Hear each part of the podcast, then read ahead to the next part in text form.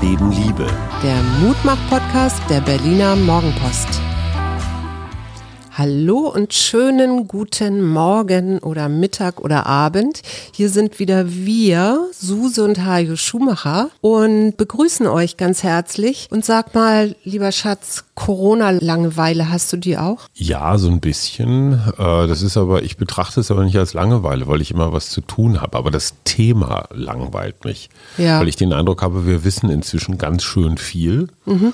Und äh, zu glauben, dass jetzt mal eben schnell in zwei Wochen alle durchgeimpft sind, das funktioniert auch nicht. Also als ehemaliger Marathonläufer weiß ich, das letzte Viertel, die letzten zehn Kilometer, die sind genauso lang wie die ersten, aber tun doppelt und dreimal so weh, ziehen viel, sich viel hin. Länger, ne? Aber die Ziellinie ist in Sicht. Mhm. Aber jetzt mal eine Frage an dich. Skandal um Kamala Harris. Hast du das mitgekriegt? Ich habe nur wahrgenommen, dass sie auf irgendeinem Cover erschienen ist. Ja. Meinst du das? Ja, und zwar auf dem Vogue-Cover. Vogue ist ja immer noch so der Ritterschlag, der genau. Ritterinnenschlag. Genau. Ja. Und da ist sie abgebildet in Chucks, also in Turnschuhen und so ein bisschen lässig. Ja. So, jetzt wird die Story konstruiert, weil es drei Pestbollen auf Twitter oder sonst wo gab, die sich darüber empört haben, dass sie nicht angemessen dargestellt Angezogen worden wäre, sei. Oder was? Ja, aber darf eine Vizepräsidentin in Turnschuhen auf ein Cover? Ja, ich sage nur äh, Fischer, oder? Joschka Fischer, naja, ja. aber der war nicht Vizekanzler, der war Umweltminister in Nein, Hessen. Aber sie geht ja nicht so ins Parlament oder hält eine Rede, oder? Sondern es ist ja eher privater Natur wahrscheinlich, oder? Man will doch eigentlich auch Frau Harris mal privater vielleicht erleben. Vielleicht ist das für die Zielgruppe der Vogue ganz gut. Also angeblich war es so, dass die Vogue-Leute sich nicht an die Absprache gehalten haben und Cover A genommen haben, so. wo sie etwas offizieller aussah, sondern eben Cover B, wo sie etwas lockerer aussah. Was mich daran erstens beruhigt ist, wenn sich die Welt über so einen Scheiß aufregt, dann ja.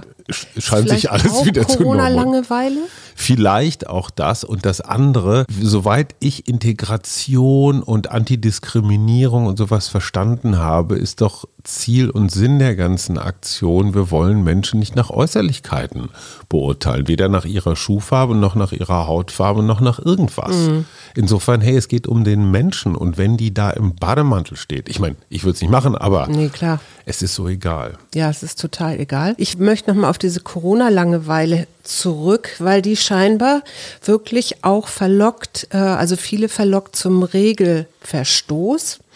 Und zwar nicht nur die notorischen Querdenker. Mhm. Das hat der Konstanzer Sportwissenschaftler Vanjo Wolf, hat das nämlich untersucht, welchen Einfluss die empfundene Langeweile und Selbstkontrolle einer Person hat, darauf, ob wir Abstandsregeln einhalten oder nicht. Äh, der hat herausgefunden, wer schnell zu Langeweile neigt, der missachtet die Anweisungen eher. Im Gegensatz dazu äh, halten sich Menschen mit einer hohen Selbstkontrolle vermehrt eher an diese Abstandsregeln. Äh, du als Psychologin, wer sich langweilt, will ein bisschen Action in sein Leben bringen und ist deswegen so ein Risikosucher? Oder wie erklärst du das? Das hängt ja davon ab, was ich für Strategien benutze, um meiner Langeweile zu entfliehen. Mhm. Und viele empfinden Langeweile als aversiv. Sind auch Untersuchungen, ne, dass der Alkoholkonsum zum Beispiel in der Corona-Zeit jetzt angestiegen ist. Ne? Mhm. Wenn ich mich langweile, dann trinke ich halt schneller oder früher schon mal ein Glas Wein am Tag. Und je nachdem, wie ich damit umgehe, äh, suche ich eben entweder im Außen dann wieder Aktivität, okay, und wenn wenn ich hier nichts zu tun habe, dann. Oder Reize. Oder Reize, genau. Mhm, ja. Oder ich kann das natürlich auch positiv nutzen mhm. und sagen, so ein bisschen Tagträumen, so ein bisschen in die Luft starren oder vielleicht mich auch äh, mit mir selber mal zu beschäftigen, kann auch dazu führen, dass ich wieder auf kreative Ideen komme. Also wie so eine kleine mhm. Verschnaufs Pause. Ne?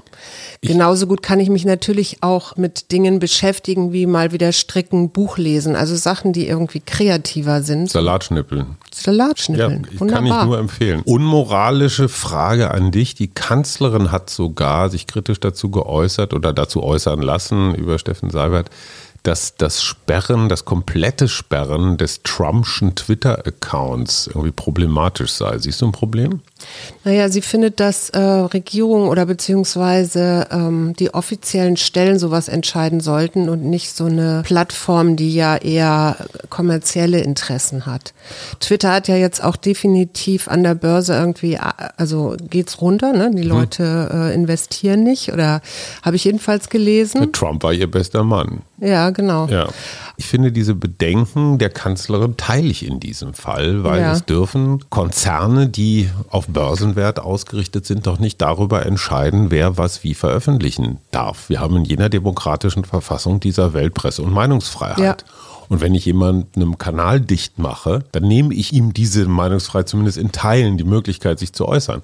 So ein anderes Beispiel ist ja hier unser Podcast. Ja. In dem Moment, wo wir jetzt eine anstößige oder in den Augen eines einer Plattform anstößige Überschrift zum Beispiel wählen würden, ne, mhm. so Sex mit Panda-Bären oder irgend sowas, ja. würden diese puritanischen Amis sagen, uh, ja, Nazi schön und gut, alles in Ordnung, ja, aber Sex geht gar nicht. Und Kommunisten auch nicht. Kommunisten sind auch verboten. Ja, und da sehen wir ein echtes großes Problem dieser weltweiten Plattformen. Die haben eine solche Macht. Ja? ja. Erst die Rechten groß machen, weil die halt viel Traffic und viel Werbung bringen und jetzt auf einmal sich, äh, sich mokieren. Stell dir mal vor, du bist Ministerpräsident und schippst fröhlich den Schnee weg vor deiner Hütte und dann stehen da plötzlich 30 Querdenker. Würdest mhm. du und die mit dir reden wollen? Würdest du dich mit denen unterhalten oder nicht? Solange die sich, ich sag mal, einigermaßen benehmen und mich nicht sofort mit Schneebällen bewerfen oder mich im Schnee wälzen. Genau, oder? und ihre Forderungen sind natürlich klar, ne? Mhm. Den Lockdown sofort beenden. Kann man ja vergleichen, Corona mit einer Grippe. Impfungen sind schlecht, weil man weiß ja noch gar nicht, wie die, ja, man weiß ja noch gar nicht, wie, wie die Nachteile da sind, weil es gibt nicht lange genug Studien und es gibt sowieso keine Corona-Toten. Das wären so die Themen, die das dich dann ist eine Meinungsäußerung, die man so stehen lassen kann. Wenn man sich aber jetzt einfach mal die ungefähr 70 bis 80 Prozent der Deutschen anguckt, die das völlig anders sehen, dann muss man auch akzeptieren, es gibt Minderheitenmeinung und Mehrheitenmeinung. Ja. In diesem Fall so geschehen bei Herrn Kretschmer vor der Tür. Ne? Genau, bei Herrn Kretschmer hat vor der selber Tür. Schnee geschippt? Der hat selber Schnee geschippt und war der Einzige, der eine Maske trug. Äh, ja. Und dann standen da plötzlich diese 30 Menschen und wollten mit ihm diskutieren über diese Themen. Aber ich meine, wie sollst du mit jemandem diskutieren, der sowieso schon sicher ist, dass das, was er da gerade absondert, richtig ist? Und ich glaube, da ist ein ganz großer Unterschied zwischen wir hauen uns unsere Meinungen unversöhnlich um die Ohren genau.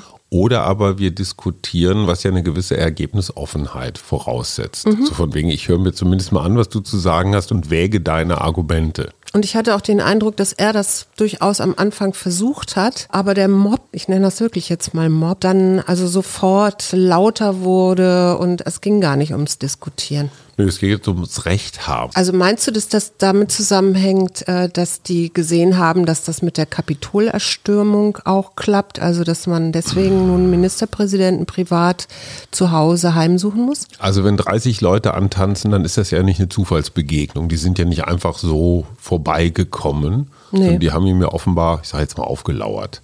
Ja. Ähm, Sie haben ihn nicht bedrängt offenbar, sie sind nicht gewalttätig geworden, sondern sie wollten halt so eine private Bürgersprechstunde abhalten. Ich sehe da keinen so richtigen Zusammenhang, mhm. aber da sind wir bei einem ganz interessanten Punkt, nämlich Arnold Schwarzenegger. Mhm. Unser Ani hat ja so ein Video, so ein sehr bewegtes Video losgeschossen, ja. ich glaube schon acht Millionen Klicks und hat gesagt, Trump schlechtester Präsident aller Zeiten. Ja. Ich finde das so billig, wenn man weiß, der Typ ist geliefert, jetzt auf einmal Heldenmut zu zeigen. Ja. Ich meine, Ani war selber hat lange, Gouverneur lange den Mund gehalten. in Kalifornien. Warum hat er das nicht vor dem Jahr gesagt mhm. oder vor der Wahl? Also das ist so gratis Heldenmut. Mhm. Abgesehen davon, dass der Vergleich von der Kapitolerstürmung mit der wie sie nicht mehr heißt Reichskristallnacht, sondern Reichspogromnacht, mhm. ich finde, nicht so ganz viel zu tun hat. Also Nazi-Vergleiche haben eines gemeinsam, die stimmen fast nie. Ja. Und wie, wie findest du das?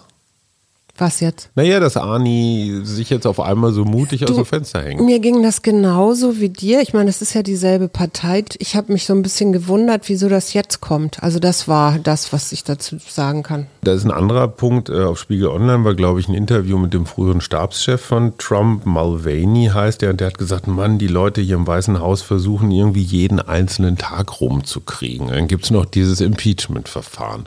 Und es gibt dieser, diesen Versuch von Trump, sich selbst zu begnadigen, weil er einfach Schiss hat, dass, wenn er nicht mehr die Immunität des Präsidenten hat, dass dann eine ganze Menge Menschen kommen und ihn wegen irgendwas verklagen. Ziviler Ungehorsam, das kennen wir von Mahatma Gandhi, ne? so gewaltfreier Protest. Genau. Warum verschleppen die das nicht einfach da im Weißen Haus? Ich meine, klar, er ist der Präsident, er kann was ansagen, aber die Leute können das ja so ein bisschen elegant nach hinten schieben oder so. Das heißt, so ein, so ein Präsident ist doch immer nur so stark wie die Leute, die Generäle, die Exekutoren, die ihn tragen. Mhm. Warum sind die nicht einfach jetzt, warum versuchen sie nicht einfach diese zehn Tage sich alle krank zu melden und Donald allein zu Hause und dann kann er nichts mehr anstellen? Da fragst du Fragen, das kann ich dir nicht beantworten, warum das so ist. Ich glaube, die Macht ist unglaublich stark. Also Menschen, die das Gefühl haben, sie empfinden oder sie könnten Teil daran haben und davon profitieren, die kann man nicht so schnell abschütteln, denke ich. Was hast du Schönes erlebt die letzten 24 Stunden? Ich beschäftige mich, nein, ich habe mich damit beschäftigt und zwar warst du der Auslöser dafür Ups. mit der, wie präsentiere ich mich vor Zoom-Konferenzen oder bei Zoom-Konferenzen. Oh, erzähl mal. Hat, nee, erzähl du mal, äh, was du. Ich habe dazu tatsächlich auch einen Artikel gefunden, das fand ich sehr lustig. Aber erzähl mal, was würdest du, was sind Fehler, äh, die man machen kann, wenn man bei einer Zoom-Konferenz teilnimmt? Ähm, ich bin ja zum ersten Mal in meinem Leben Leiter und zwar alleiniger. Ich habe nicht noch irgendeinen Technikmenschen, der mich da durchleitet. Deswegen ganz wichtig, nicht zu lang. Ich mache jeden mhm. Vormittag drei Stunden statt mhm. zweimal acht Stunden oder sowas. Mhm. So eine Übersichtlichkeit im Sinne von, es ist auch gleich vorbei, finde ich extrem hilfreich, weil das erhöht den, den Druck ein klein wenig, so den Dichtedruck. Ich grätsch mal eben zwischen. Unbedingt. Also äh, Experten sagen, Gespräche nicht länger als 30 Minuten, weil danach sich die Konzentration ja, auflöst. Das ist in diesem Fall ein Workshop, wo wir unterschiedliche Dinge machen. Also wir reden, wir schreiben, wir beurteilen Texte, es gibt Gruppenarbeit, insofern ist da Bewegung drin. Das wäre der zweite Ratschlag, also immer wieder Abwechslung schaffen. Genau, positive Stimmung verbreiten. Der dritte Ratschlag ist gutes Licht. Mhm. Das wird total unterschätzt. Ich habe das neulich irgendwo gesehen, man kann so ein Ringlicht auf seinen Rechner pflanzen, ist gar nicht teuer. Ja. Und du kriegst das Licht von vorne. Ja. Die meisten Menschen denken, sie brauchen Licht von hinten. Fotografen wissen, Gegenlicht keine gute, keine Idee, gute Idee, weil du siehst so aus wie Gespenst. Ja. Ähm, was es sonst noch? Disziplin finde ich ganz wichtig, dass nicht alle durcheinander quatschen. Mhm. Also so dieses Hände heben. Pünktlichkeit auch. Pünktlichkeit absolut. Ähm, die Make-up-Expertin sagte, man braucht eine gepuderte Haut. Ja, habe ich vergessen. Und man sollte keinen linken, man sollte keinen dunklen Lippenstift benutzen, ja, weil das die Lippen kleiner macht. Mhm.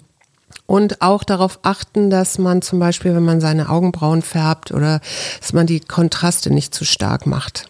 Ja, finde ich auch richtig. Was die Optik angeht, tatsächlich, ich glaube, es hat was mit Respekt den anderen gegenüber zu tun, wenn man nicht aussieht wie der letzte Husten, der da mhm. vor der Kamera sitzt. Ich habe mir tatsächlich ein Hemd und einen Sakko angezogen und ich fühlte mich wohl damit. Ja. Ähm, Genau, und dann äh, muss man aber bei der Kleidung immer noch den sogenannten Moiré-Effekt.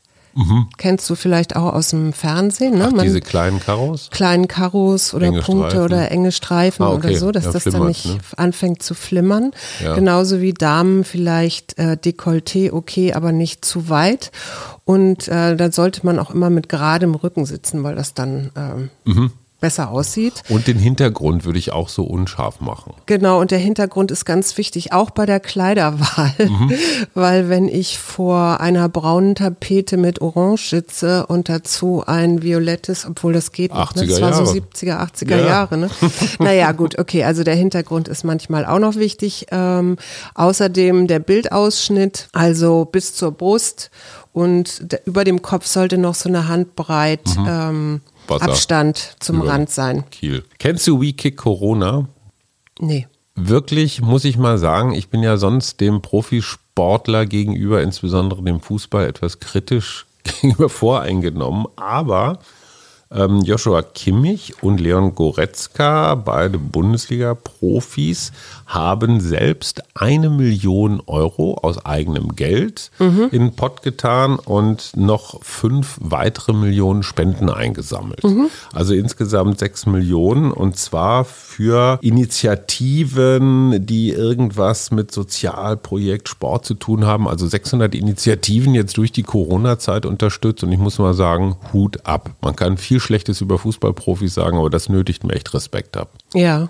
Super. Das ist halt eigenes, echtes Geld. Ne? Ich hatte noch ein Learning. Mhm. Es gibt nämlich, das wusste ich gar nicht, es gibt auch Wohnpsychologen. Was glaubst du, was das ist?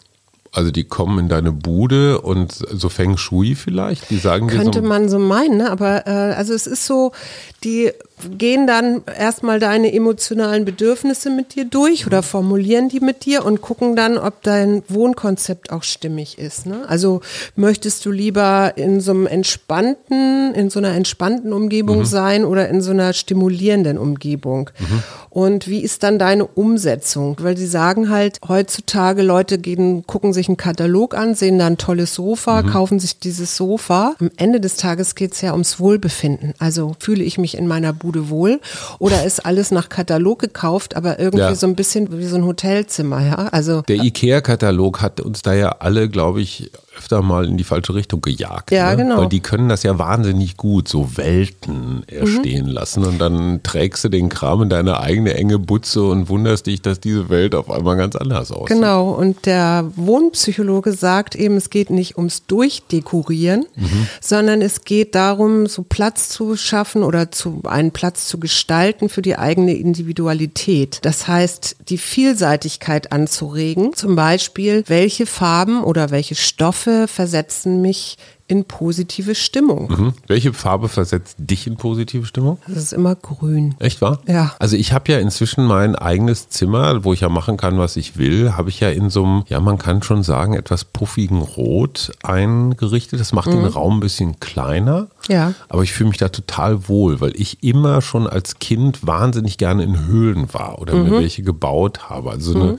so was Nestartiges tut mir total gut mhm. und dieses ah, Weite und Licht durchflutet und so alles schön, aber nicht bei mir. Ja, und was der Wohnpsychologe noch sagt, ist Unwohlfühlen. Wenn mhm. ich mich unwohl fühle in meiner Wohnung, dann sollte ich ausmisten. Und zwar genau die Dinge, die mich eigentlich immer schon gestört mhm. haben. Und dann lieber mal eine Weile mit nur einer Glühbirne mhm. ähm, das, den Raum beleuchten und sich Zeit zu lassen, dafür was Sinnvolles zu finden, als immer noch mit der ollen Lampe, mit der ich mich nicht wohlfühle. Das ist total interessant, was du sagst, weil ich habe doch letzte Woche erzählt, dass ich mal irgendwann so einen, so einen Putzrausch hatte. Ne? Ja. Und da habe ich tatsächlich ganz bewusst darauf geachtet, was triggert mich in der Bude. Mhm. Das sind ganz häufig Häufchen. Also Häufchen im Sinne von, da liegen irgendwie so ungelesene Sachen rum oder Sachen, die ich noch abheften will und so. Die habe ich dann alle versucht, irgendwie diese Trigger wegzuschaffen um genau diesen Effekt zu verhindern. Ja, dann haben wir noch zwei Zuschriften mhm. bekommen von Wolfgang und Werner, die, glaube ich, beide gerne wüssten, wie du dir dieses, du nennst es Freundeskreis, ich habe neulich gesagt Netzwerk, eigentlich vorstellst. Na, das ist da ja geht es ja nicht darum, dass jetzt wir irgendwelche Themen permanent von anderen Menschen machen, oder? Nö, so nicht. Wir sind für Anregungen immer dankbar, aber es ging ja um Visionen, ne? also was ich mir so Vision, wünschen ja. würde. Und mhm. die Vision lautet folgendermaßen, ich glaube sehr an das Prinzip der Chain of Trust. Trust. Mhm. Chain of Trust heißt so praktisch die Kette des Trauens, des Vertrauens. Ja. Das heißt, ähm, ich bin okay, du bist okay. Und wenn du sagst, C ist auch okay, dann mhm. ist die mhm. Wahrscheinlichkeit sehr groß, dass ich C auch okay finde, ohne ihn zu kennen. Mhm. Und ich glaube, wir haben in unserem Podcast inzwischen eine Community aufgebaut, wo sich Menschen, die sich noch nie getroffen haben, aber trotzdem irgendwie kennen. Mhm. Ja, also wir haben ja schon viele, wir kriegen Hinweise, wir kriegen Briefe, wir kriegen ganz viele tolle, tolle Sympathieäußerungen. Und ich habe mir gedacht, guck mal, wir sind alles so Menschen in der zweiten Lebenshälfte. Jeder kann irgendwas. Und zwar nicht nur beruflich, sondern vielleicht auch privat. Also Michael Prahl zum Beispiel, einer unserer ja, treuen Hörer und Zulieferer, kennt sich wahnsinnig gut aus mit Fahrrädern. Ja. Und ich habe Michael zum Beispiel gefragt, also ich fahre gerne Rennrad, du sitzt gerne auf dem Rad, aber musst...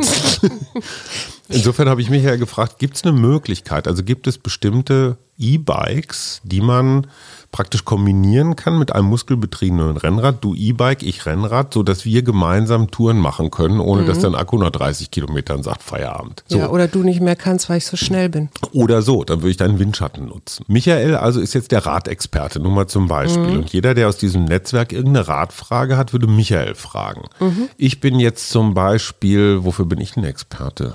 Eigentlich für alles. Kommunikation zum Beispiel, oder? Ja, Kommunikation, meinetwegen. Ja, und Michael sagt, ey, ich würde jetzt gerne einen Radblock aufsetzen. Wie geht denn sowas oder wen frage ich denn da? Mhm. Das heißt letztendlich ein Kreis von Menschen, die ohne Gewinnerzielungsabsichten sich gegenseitig mit ihrem Expertenwissen helfen. Mhm.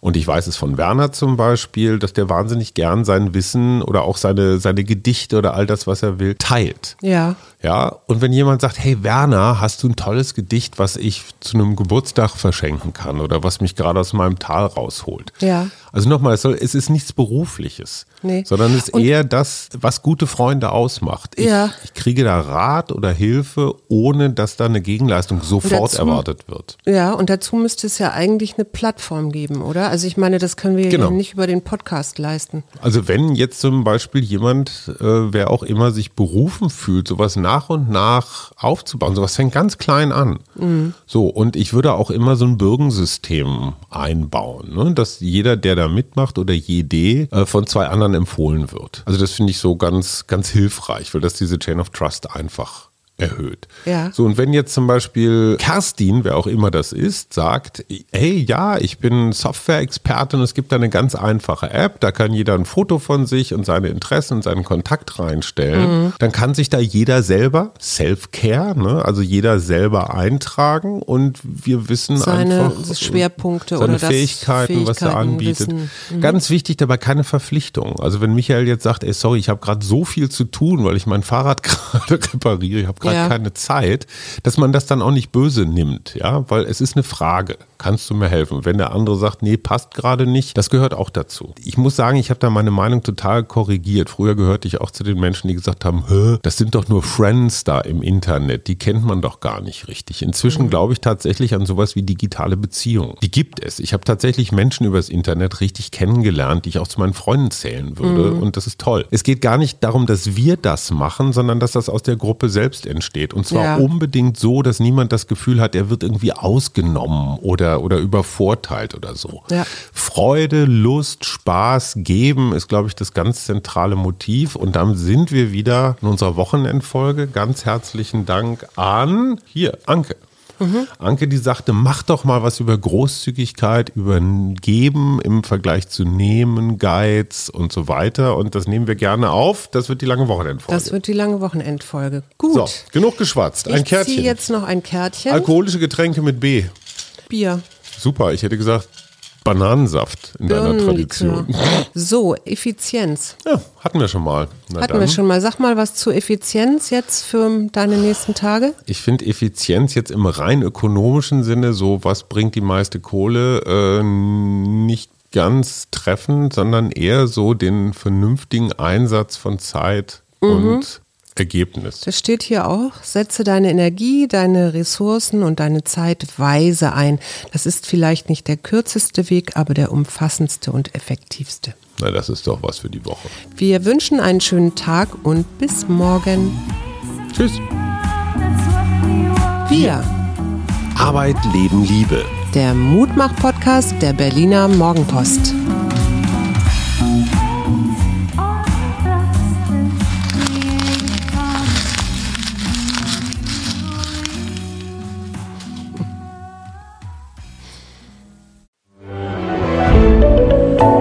Podcast von Funke.